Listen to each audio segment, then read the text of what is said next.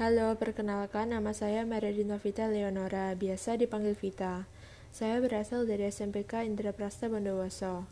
Mengapa musik yang diturunkan dari generasi ke generasi bisa menjadi identitas budaya suatu daerah? Karena musik tersebut sudah dipakai dari awal, sehingga diturunkan dari generasi ke generasi dan telah menjadi ciri khas budaya di daerah itu. Terima kasih.